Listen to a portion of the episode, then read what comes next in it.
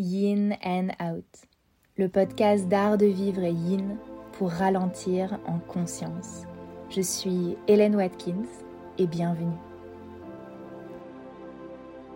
Bienvenue dans la deuxième partie de cette conversation. Je vous arrête donc tout de suite si vous n'avez pas écouté le premier volet, commencé par l'épisode 1 bien sûr. Et pour les autres, dans cet épisode, Laura nous donne plein de conseils pour utiliser ce qu'elle a appris dans euh, les techniques euh, qu'elle connaît de cérémonie euh, de thé pour les intégrer dans notre vie, pour créer ces petits rituels pour notre quotidien et intégrer bien sûr plus de yin dans sa vie, développer notre art de vivre yin. Est-ce que maintenant, pour toutes les personnes qui ont écouté jusque-là, est-ce que tu peux nous donner des conseils? Si par exemple, voilà, j'aime le thé, j'aime méditer, je trouve ça super cette idée de mélanger boire mon thé avec méditation. C'est quoi un petit peu ce qu'on peut faire à la maison ou voilà en lien avec sa pratique de yoga? Enfin, je sais pas. Est-ce que tu as des petits conseils pour pour débuter de façon un peu simple? Oui, bien sûr. Alors c'est déjà le, le thé, qu'on soit en cérémonie, que ce soit quelque chose de, formel ou pas, c'est la voie de la présence. Ça, c'est une évidence.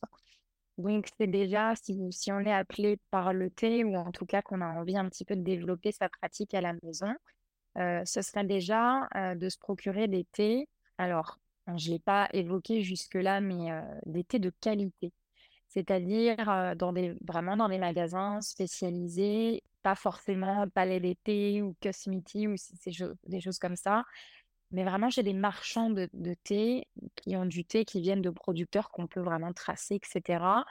Et de se dire, bon, voilà, je m'achète un, bon thé qui va donc être non aromatisé, qui va être vraiment nature, puisque les thés aromatisés sont une demande en fait occidentale. Hein, mais là-bas, il n'y a pas de thé, thé de Noël, thé à la, à la vanille ou genre, au fruits rouges, ou voilà, ça n'existe pas. Finalement, euh, ils vont jamais mélanger des choses avec euh, leur thé. Il n'y aura pas, parce que moi, je sais que ça peut s'acheter des thés où tu as des petites choses qui sont à l'intérieur, qui sont mélangées, qui ne sont pas euh, du thé, où tu peux avoir par exemple du gingembre, enfin, je sais pas, d'autres choses dedans. Alors, normalement, non. Il y a quelques exceptions. Il y a des thés chinois qui sont au jasmin. Donc ça, Jasmin, oui. Thé au gingembre, bon, peut-être que ça se fait là-bas. Moi, personnellement, j'en ai jamais dégusté là-bas, du thé au gingembre. Mais c'est surtout de rajouter voilà, des, des, fruits rouges. je ne sais pas ce qu'il y a d'autre comme goût qu'on peut trouver facilement. Et s'il y a du thé au riz soufflé, ça peut-être que que, toi tu, connais. Il y a beaucoup de thé au riz soufflé en Chine. Ça donne un petit côté un peu, comment je pourrais dire? Un peu popcorn, hein, c'est encore ouais, hein. presque torréfié. Ouais, ouais, c'est chouette. Donc ça, ça c'est chinois. Ça, voilà. Mais sinon, c'est vrai que la dégustation de, de, thé, c'est des thés non, aromatisés. Donc déjà, se procurer un bon thé, sentir différents thés, déjà se, se, se, connecter à, ce qu'on va acheter. C'est vrai que des fois, on se dit, mais je ne sais pas de quoi j'ai envie. En fait, j'y connais rien en thé. J'ai l'habitude de boire un thé en sachet. Je sais pas s'il me faut un, thé rouge, un thé vert, un thé blanc, hein, j'en sais rien. faut pas hésiter à, à, les sentir, à les regarder, peut-être même à les goûter chez les, dans, les, dans les boutiques vraiment spécialisées de thé. Bon, dans toutes les grandes villes, maintenant, il y en a quand même euh, plein de boutiques euh, qui font du super thé et puis se procurer au moins une théière en, terre cuite, enfin une, théière. Euh, faire très attention au revêtement, en fait, qu'il n'y ait pas de revêtement à l'intérieur. Euh, ah oui, j'ai pas mentionné ça, mais c'est quand même assez important.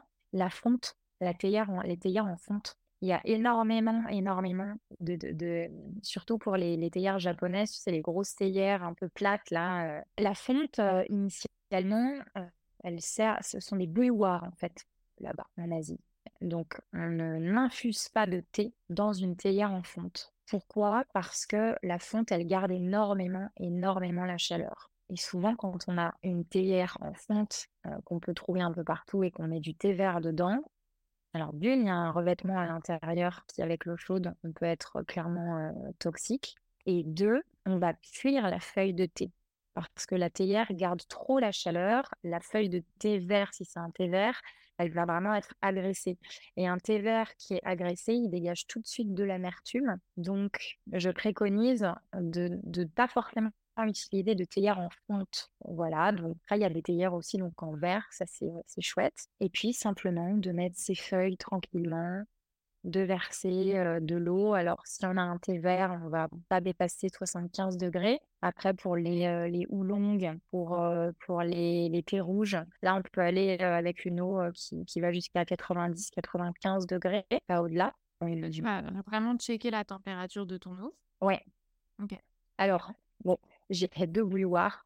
Une bouilloire à la maison où j'ai les, les, températures qui sont indiquées. Donc là, c'est pratique pour un peu le, tous les jours. J'ai une bouilloire traditionnelle qui est aussi en terre cuite que j'ai fait faire à Taïwan. C'est une très grosse bouilloire avec un socle. Et en fait, là, c'est moi qui fais chauffer mon eau avec du charbon ou de l'alcool à brûler. Souvent, c'est ce que je prends en cérémonie quand je prends un groupe. D'une, parce que c'est très joli. Et surtout, ça, c'est vraiment la méthode traditionnelle pour faire chauffer son eau quand on m'a transmis les, savoirs que, j'ai reçus, l'enseignement, on m'a appris à reconnaître euh, la température de l'eau simplement avec la forme des bulles. Ok, impressionnant. ouais, donc c'est très impressionnant. Ouais, ça, c'est plutôt ancestral. Donc voilà, euh, des les toutes petites bulles, des plus grosses bulles, des bulles euh, qu'on va appeler en œil de crabe, des bulles qui sont plutôt plates, comment l'ébullition se fait. On a appris, voilà, en fonction de, tel type de bulle, à tel moment, bah, mon eau, elle va être à 70, là, elle va plutôt être vers 80 degrés, et là, elle va être, quoi. Donc ça, c'est toujours pareil, c'est se connecter aussi à l'eau, finalement. Donc voilà, moi, ce que je préconise, c'est de bien respecter la température de l'eau. Ce qui peut se faire aussi, c'est si vous avez des grands bols, des grands bols à matcha, des feuilles de thé en vrac, tout simplement pour débuter, c'est très bien. On prend, on met quelques feuilles de thé, pas forcément beaucoup, et on verse déjà de l'eau dessus. Et simplement, sur son tapis de yoga, après la pratique, on a envie de se prendre un temps, on se pose et on boit une boisson chaude. Déjà, ça, les feuilles de thé dans le bol, c'est une forme d'infusion qui est la plus simple et abord, qui est oui, abordable pour, est faisable pour, pour tout le monde. Donc ça, c'est euh, le plus simple si on n'a pas de thé hier. En termes de quantité, parce que souvent quand on achète du thé en vrac, on ne sait pas forcément euh, combien il faut euh, en mettre. Je sais pas si tu achètes genre une petite boule à thé et que tu en mets dedans. Je trouve les temps d'infusion et la quantité de thé, c'est des choses où d'une personne à l'autre, ça peut être radicalement différent ce que l'on fait un peu dans nos habitudes. Ouais, alors là, c'est vrai que c'est assez précis. Personnellement, je connais moi mes contenants, mes théières, combien elles font en fait euh, en termes de millilitres. Donc je sais que je vais mettre 5 grammes de thé dedans. Mais parce que c'est des théières qui font à peu près 300 millilitres, enfin, approximativement 250-300. Dans une boule à thé, bon déjà, ce qui est aussi important à savoir pour une belle et bonne infusion, c'est peut-être de préférer, pas forcément les boules à thé, mais tu sais, les, ce qu'on va déposer sur une tasse, comme un peu un petit verre, tu vois, les chaussettes là, un peu comme ça? Moi, j'ai déjà vu ça aussi, qui oui. un peu une chaussette, c'est tout mou, hein, un peu entre la chaussette et le gant de toilette, là où tu mets du coup dedans et c'est assez fin. C'est de ça, non? Ouais, alors il y, a ça, mais en rigide, en inox ou. D'accord. Comme un tube, quoi. Ouais, mais quand même assez large que tu peux mettre sur une tasse. C'est adapté pour les tasses, les mugs, hein, évidemment. ah oui, je vois très bien de quoi tu parles. Tu vois ça, c'est pas mal parce que ça permet aux feuilles de se déployer. C'est important que les feuilles, quand on les infuse, elles, puissent se déployer. Donc, après, je dirais, c'est à chacun aussi de s'approprier sa pratique. Moi, j'aime pas dire, ah bah voilà, faut, faut mettre temps, faut faire ci ou ça. Enfin, c'est une voie d'exploration, une voie de méditation voilà, en fonction, si tu as un bol, petit bol à matcha, et, que tu as des feuilles en vrac, tu en mets un petit peu, tu mets de l'eau, tu vois déjà comment ça va s'infuser. Si tu n'es pas assez fort, tu peux remettre un petit peu de feuilles. Il y, a vraiment quelque chose de... C'est un peu comme la pratique de yoga dans un sens, quand tu es autonome, tu fais un petit peu ton rituel, tu fais ce qui, toi, te convient. Il y a des personnes en plus qui vont adorer le thé fortement infusé et d'autres pas du tout. Un thé qui va être fortement infusé, il va être un peu plus amer, il aura un petit peu plus de, de, de, de corps. euh. Il y a même des thés, on a, on a l'impression Moi qui suis à rangé. moitié, euh, à moitié anglaise, quand tu me dis euh, 10 secondes d'infusion, euh, je ne comprends pas quoi. Après, dix- dix Quand tu secondes, laisses ton sachet ou euh, ton thé en vrac dans, ton- dans ta tasse, tu t'en vas faire je sais pas trop quoi et tu reviens 20 minutes plus tard boire ton thé. Tu vois, c'est... Ouais, alors après, bon, 10 secondes, moi, c'est surtout pour les thés verts japonais, parce qu'ils sont vraiment là à la seconde près. Après, bon, c'est sûr que si tu es sur un long et un thé rouge, bon, euh, tu, tu peux laisser euh, deux minutes, ça va. Bon, après, euh, faut pas oublier que c'est grâce aux Anglais hein, qu'on a appelé le thé rouge le thé noir, hein, à cause du temps d'infusion par effet. Hein. grâce, grâce ou à cause. Grâce à cause, ouais.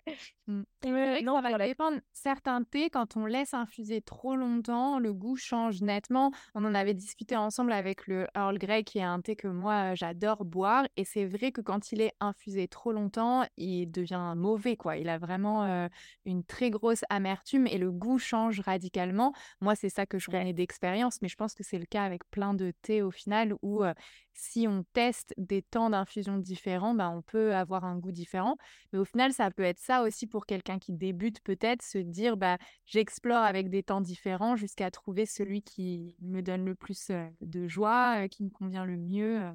Absolument, c'est exactement ça. Tu vois, euh, quand je fais les cérémonies, bon, c'est sûr que, comme je disais tout à l'heure, c'est la personne qui fait la cérémonie qui, qui va servir le thé comme elle estime, comme elle a envie. C'est vrai que, personnellement, moi, j'aime le thé qui n'est pas trop infusé, justement, pour pas avoir d'amertume. Et puis, il faut savoir que tu peux infuser aussi plusieurs fois euh, ton thé.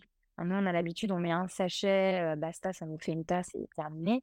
Quand on a un thé euh, vraiment de chez le, le- marchand de thé dans une boutique très spécialisée, etc., le thé que tu vas mettre dans ta tasse ou euh, dans ton récipient euh, d'infusion, tu vas pouvoir le refaire infuser autant de fois que tu veux jusqu'à temps qu'il ne dégage plus aucun arôme euh, ou saveur. Et en fait, euh, c'est pour ça que euh, moi, j'aime bien faire des, petites infusions légères euh, et puis petit à petit euh, allonger le temps d'infusion plutôt que de faire trop infuser d'un coup directement. Et bon, ça, c'est très personnel, tu vois. Certains, euh, Ah, moi, quelque chose que je supporte pas, c'est quand on infuse dans de l'eau qui est pas très chaude. Parce que ouais. ça m'est déjà arrivé d'avoir des personnes euh, voilà, qui me servent du thé et qui ont fait bouillir l'eau jusqu'au maximum. Donc évidemment, je ne suis pas un dragon, c'est trop chaud pour moi, ça va me brûler. Donc, comme je dis, ah oui, c'est un peu chaud, ils vont me rajouter de l'eau froide dans ma tasse, mais le thé est encore en train d'infuser. Et ça, je déteste. Pour moi, il faut que ça soit infusé d'abord. Et du coup, infuser avec de l'eau qui est pas forcément froide, mais juste moins, moins chaude, je trouve que ça change considérablement le goût du thé, que ça a besoin d'être infusé quand même dans la chaleur. Oui, donc par exemple, tu prends un thé vert, même un thé blanc, ce sont des thés qui sont super délicats. Donc là, pas au-delà de 75 degrés.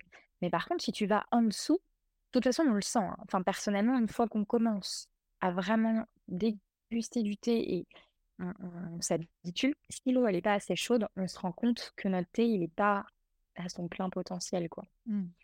Ça, c'est quelque chose que, que je sens vraiment maintenant. euh, des fois, je me dis, ah, bon, ça arrive bien, mais ça m'est arrivé évidemment en apprenant et en faisant mes expériences de, de, me dire, ah bah là, peut-être que l'eau, elle était quand même un petit peu juste, ou je sais pas, je l'ai fait chauffer à 70 degrés, puis j'ai pa- papoté, ou j'ai euh, expliqué quel- quelque chose, et, et puis on a attendu un peu trop, et voilà.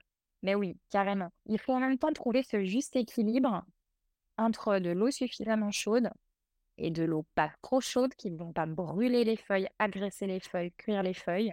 Plus les thés sont, sont crus, donc thé vert, euh, thé blanc, plus les, les thés sont délicats, plus il faut faire attention. Mais avec du thé noir, pour le coup, on peut faire avec de l'eau bouillante, ça c'est moins un problème. 95 degrés max. Ok, ça c'est pas bouillant bouillant du coup. C'est pas bouillant, bouillant. Mais bon, après, euh, voilà, hein, chacun, euh, c'est sûr qu'on n'a pas tous une, une bouilloire avec. euh, voilà, mais, mais par contre, si, si je peux donner un conseil, c'est peut-être de faire bouillir à la casserole dans ce cas. Parce que c'est sûr que quand on fait à la bouilloire, clac, on met, on appuie sur notre bouton et, puis voilà quoi. Au moins à la casserole, on a un petit peu plus la, main sur ce qui se passe dans notre, dans notre ébullition quoi. On peut vraiment arrêter avant que ça, ça soit à plus de 100 quoi. Mais je sais que moi, quand je fais bouillir l'eau à la bouilloire, j'essaye toujours d'attendre suffisamment longtemps, mais en même temps que ça ne fasse pas le petit clac, c'est fini, parce que là, ça y est, c'est trop chaud aussi. Donc c'est un, juste milieu où souvent on se loupe en fait, parce qu'en général, on a mis l'eau, on n'est pas en train d'attendre devant. Donc c'est vrai que c'est un bon conseil, la casserole, parce qu'on peut être devant, on peut regarder l'évolution des bulles, l'évolution de l'eau, alors qu'on ne va pas rester devant la bouilloire. Euh, enfin, peut-être des gens le font, mais c'est pas très amusant quand même. Après, tu vois, malgré tout, faire chauffer son eau fait partie du rituel du thé. Fait partie du moment que tu prends. À partir du moment où tu dis, bon là, je vais déguster mon thé, le, déjà le moment où tu prends ton, où tu, où tu remplis ta bouilloire, etc. avec ton eau, le rituel a commencé. Donc, quelle présence et quelle conscience tu, chacun décide de mettre dans, dans la façon dont il prépare son eau, son rituel, etc. Quoi. C'est ça qui est intéressant. Et tu avais mentionné aussi, quand on avait discuté de l'épisode ensemble, peut-être de faire quelque chose avec l'eau également. Oui, alors effectivement, tu fais bien de me le, rappeler. en fait, souvent on dit, bah oui, le thé, c'est la boisson la plus bue après l'eau. En fait, le thé, c'est l'eau puisque sans une bonne eau, on peut difficilement avoir un bon thé. Et par exemple, autrefois, Bon, ça reste dans les légendes, mais les empereurs chinois, parce qu'il faut savoir aussi que au tout début, le thé n'était destiné qu'aux empereurs, aux familles royales, à l'aristocratie. et les empereurs qui, voulaient du thé se faisaient carrément livrer de l'eau de stalactites de montagne en altitude jusqu'à leur, leur palais, leur, c'est assez incroyable de, s'imaginer ça. Effectivement, bah, il faudrait que l'eau soit la plus pure. Et, ça, c'est pareil, ça fait partie du rituel. Bon, aujourd'hui, on a, pour la plupart d'entre nous, on a l'eau du robinet. et l'eau du robinet, bon, bah, forcément, elle a subi plein de processus de transformation. Bon, elle est un peu polluée, un peu machin, il y a des trucs dedans, on le sait. Mais ça va pas nous arrêter pour déguster un thé et se dire j'ai un thé de qualité et, et je voilà. Donc c'est qu'est-ce qu'on peut faire pour revivifier notre eau. Idéalement, pour le rituel du thé, on prend de l'eau qui vit, l'eau d'un torrent, l'eau d'une rivière, de l'eau qui bouge, de l'eau qui, qui, est vraiment... Bon, nous, on a, on a notre robinet, donc comment on va faire pour redynamiser notre eau? Et j'ai toujours plein de propositions qui sont trop cool pendant les cérémonies parce que voilà, on me propose, ah bah moi je pourrais mettre des cristaux dedans. Bah ouais, pourquoi pas se dire, voilà, je, mets de l'eau dans une petite casserole, un récipient, je vais mettre des cristaux pendant quelques heures et je sais que comme ça, cette eau, voilà, ou d'autres qui me disent, alors moi, je vais mettre mon eau dans, dans, mon bol tibétain ou moi, je vais faire des chants, je vais faire des prières à mon eau, ou alors moi, je vais la, la, filtrer, la ci et la ça. Enfin, il y a plein de processus qui peuvent être intéressants et qui font aussi partie du rituel du thé. C'est d'avoir une bonne eau de qualité qui est prête à, à être à infuser les feuilles, quoi une bonne eau. Bon, et d'ailleurs, je me suis rendu compte une fois l'hiver dernier, là, on m'a demandé de faire une cérémonie du thé en, montagne et j'ai pris de l'eau de neige. J'étais en altitude euh, et euh, il y avait de la neige vraiment euh, toute fraîche, toute belle, toute blanche.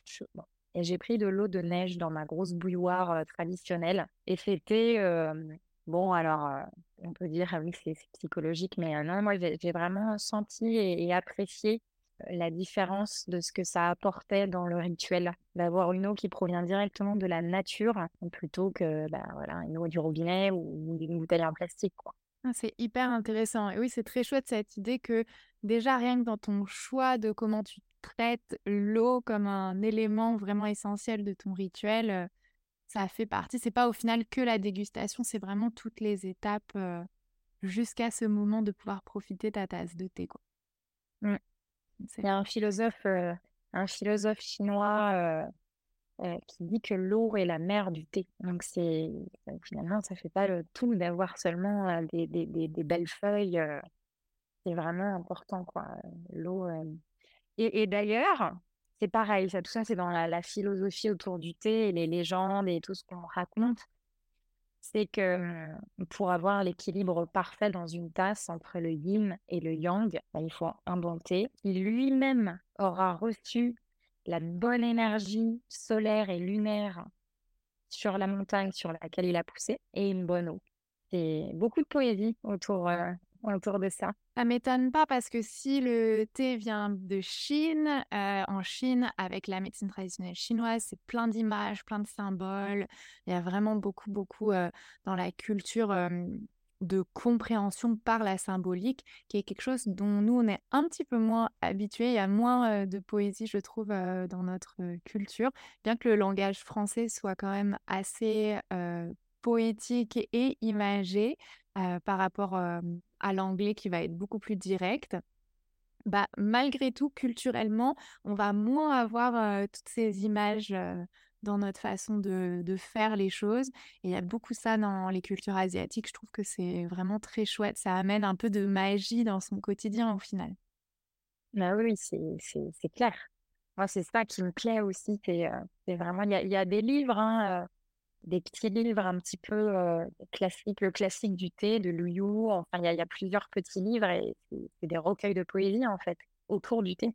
C'est super. Mmh, c'est vraiment. Ouais. Ah, je vais mettre ton contact dans les notes de l'épisode, comme ça, si les gens veulent te harceler et à te demander toutes les ressources pour des livres autour du thé, ils pourront te contacter directement.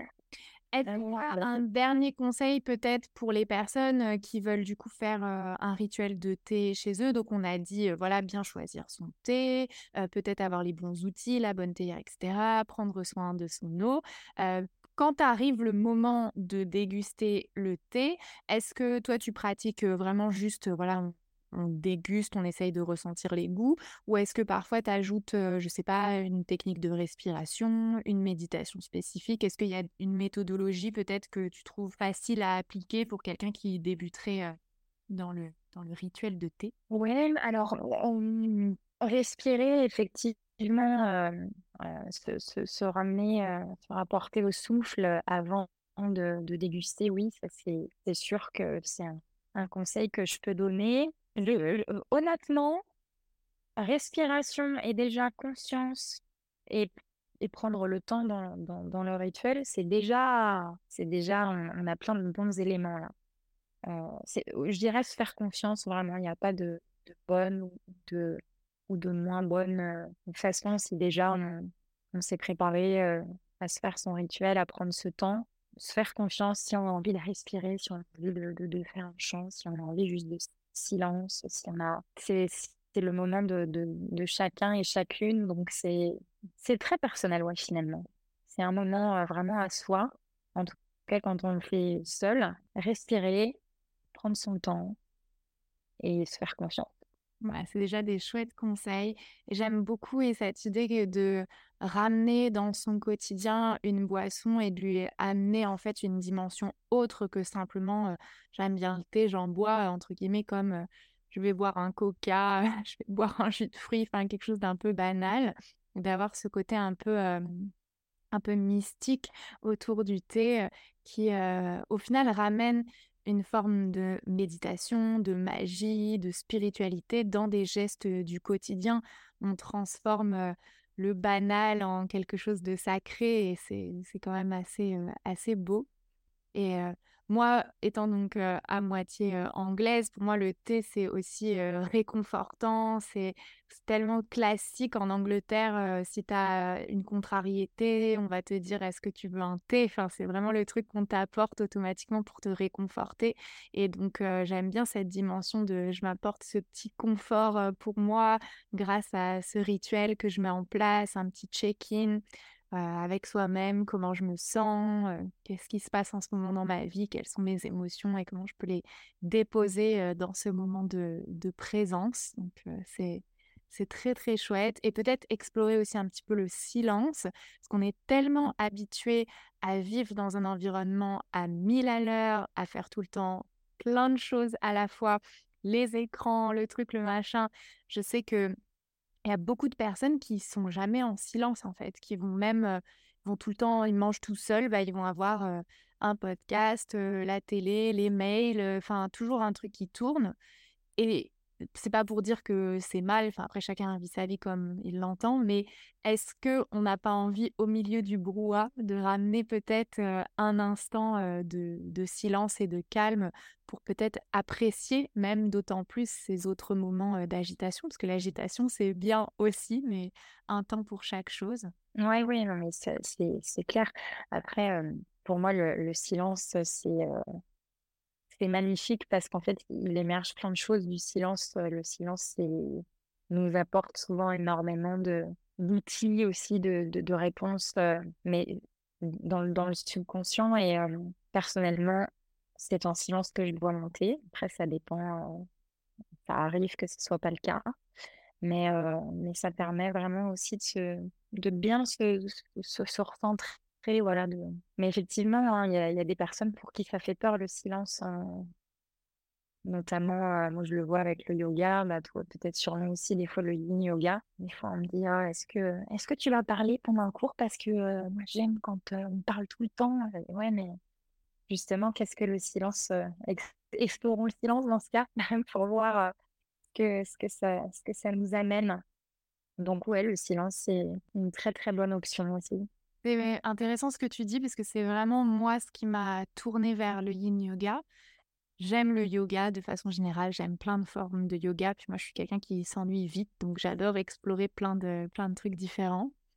Et ce qui a fait que pour moi, le yin a surpassé toutes les autres formes de yoga dans, dans mon amour de la pratique, c'est parce que en yin, j'ai eu l'opportunité justement de me poser certaines questions, d'avoir certaines réponses qui apparaissent, d'avoir vraiment cette dimension d'exploration personnelle qui m'a fait me sentir que le yoga, c'était plus que des postures.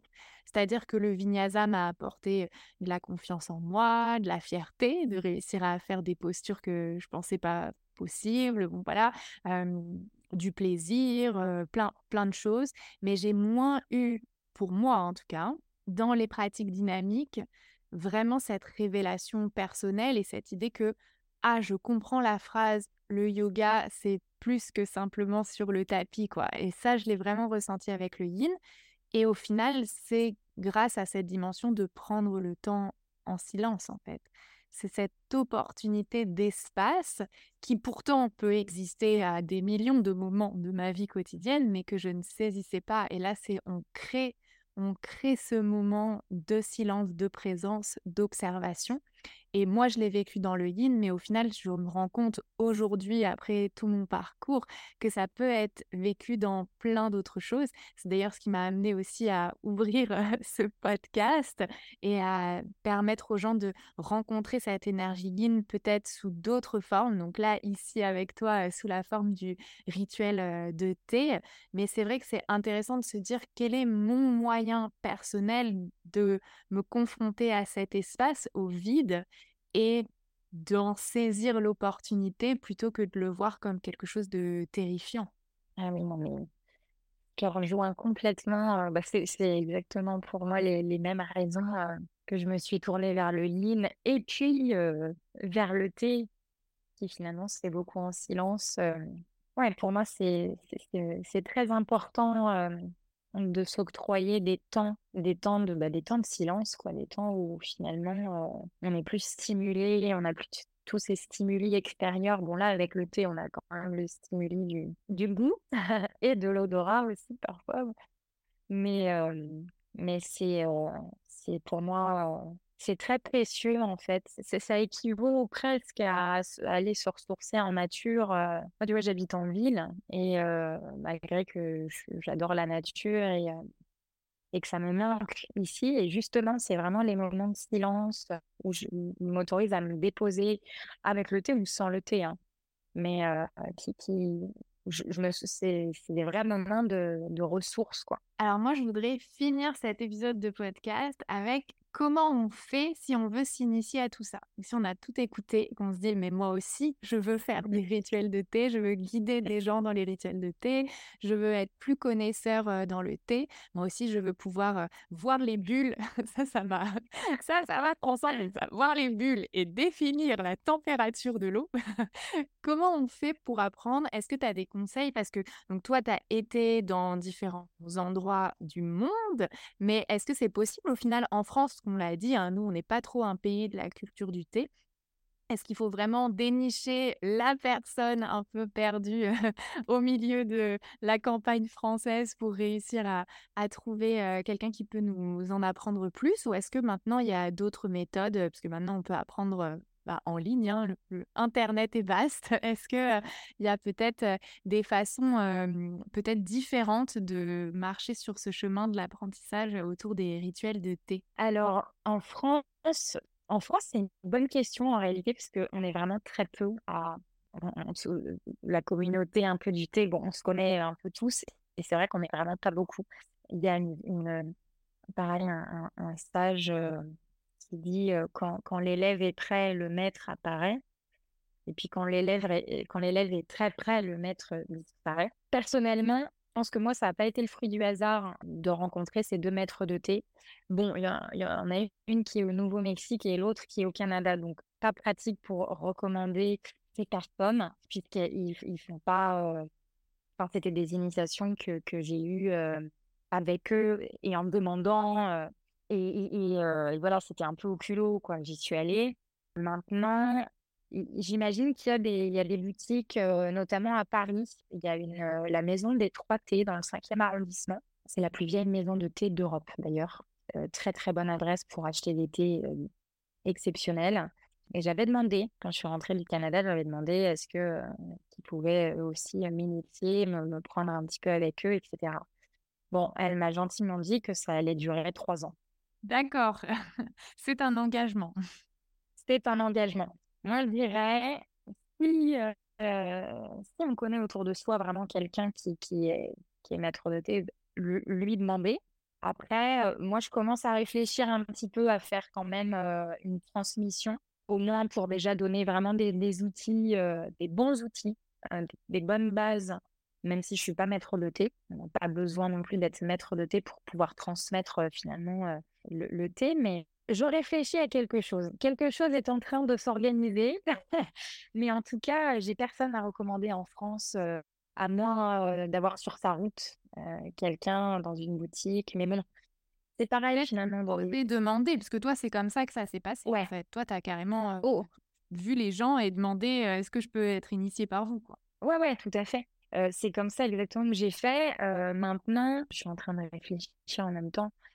Ouais, parce que même dans les boutiques de thé, style palais d'été, mariage frère, etc., c'est des vendeurs hein, qui sont dans les boutiques, c'est pas des maîtres de thé ou quoi que ce soit. Et j'ai déjà reçu des conseils qui se sont avérés, en tout cas que j'ai pas forcément pris.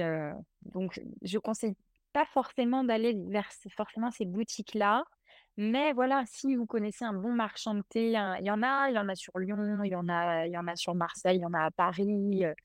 Peut-être qu'il y a quelqu'un qui serait susceptible de, de, vraiment, mais c'est un engagement. C'est comme tout, ça me fait penser aux initiations chamaniques. C'est, un engagement, c'est de la dévotion en fait, et de la pratique personnelle. C'est comme le yoga aussi, quoi, finalement. On en revient toujours à la même chose. Donc, est-ce est-ce qu'on a le temps, quoi de, de, de, de s'octroyer ce temps-là. Mais par contre, il n'est il est pas impossible, effectivement, que je serais curieuse de savoir s'il y a des gens intéressés d'ailleurs, mais moi, je serais pas intéressée. Hein. Moi, moi, je... Ah! Là, je serais intéressée, absolument. Pourquoi pas faire, tu vois, une retraite, enfin... une retraite d'initiation. Voilà, exactement. Une retraite formation, entre guillemets, parce que ce ne serait pas vraiment une formation, c'est une initiation, mais, mais pourquoi pas, ouais, je serais, je serais vraiment partante pour faire ça sur, plusieurs jours et qu'on prenne le temps bah voilà, de déguster plusieurs types de thé, comment ils sont cultivés, pourquoi, comment. et ça pourrait être super intéressant. Donc voilà, à voir s'il y a de la demande à la suite de ce podcast. vous avez trop intérêt parce que moi, je suis intéressée. Donc voilà, envoyez des messages à Laura en lui disant moi, je serais intéressée. Comme ça, on organise ça. Ouais, mais ça serait très chouette. En plus, un week-end à boire du thé, voilà, parfait. Ouais, ouais, ouais. Le programme idéal. Bah, merci beaucoup, Laura. Je vais mettre de quoi te contacter dans les notes de cet épisode. Si les gens ont des questions sur des livres, sur des ressources autour du thé, toi tu es basé vers Lyon, donc peut-être aussi si tu as des endroits vers Lyon pour acheter du thé, des choses comme ça, que les gens n'hésitent pas à t'envoyer un petit message. Et puis vraiment, merci pour ton temps. Je suis hyper contente de notre conversation. J'ai appris plein plein de choses et ça m'a donné encore plus envie de, d'en apprendre encore plus sur le thé c'est vraiment un sujet au final beaucoup plus profond à explorer, je pense qu'on pourrait le croire au premier abord. Donc merci à toi pour avoir ouvert mes perspectives et j'espère aussi des personnes qui ont écouté ce podcast. Mais merci, merci beaucoup à toi déjà de, de m'avoir convié, de m'avoir proposé ce, podcast-là. Je suis toujours ravie d'échanger autour du thé parce que, bah, voilà, effectivement, euh, souvent on me dit Ah, mais les cérémonies du thé, c'est quoi? Euh, On s'assoit et on boit une tasse de thé, quoi. ça, ressemble, hein, c'est une vision, mais c'est bien, bien plus que ça. Et, euh, moi, c'est vrai que ça me passionne. Alors, j'adore, j'adore en parler et faire connaître cette belle pratique. Voilà, merci beaucoup à toi, Hélène. Bah, merci encore. Et oui, tu en parles hyper bien. Donc, j'espère que ça a donné envie à toutes les personnes qui nous ont écoutés. Merci Laura. Salut. Allez, à bientôt. Salut. Merci d'avoir écouté cet épisode. S'il t'a plu, tu peux partager ton avis sur ton application d'écoute préférée. Et je te dis à très vite pour un nouvel épisode de Yin and Out.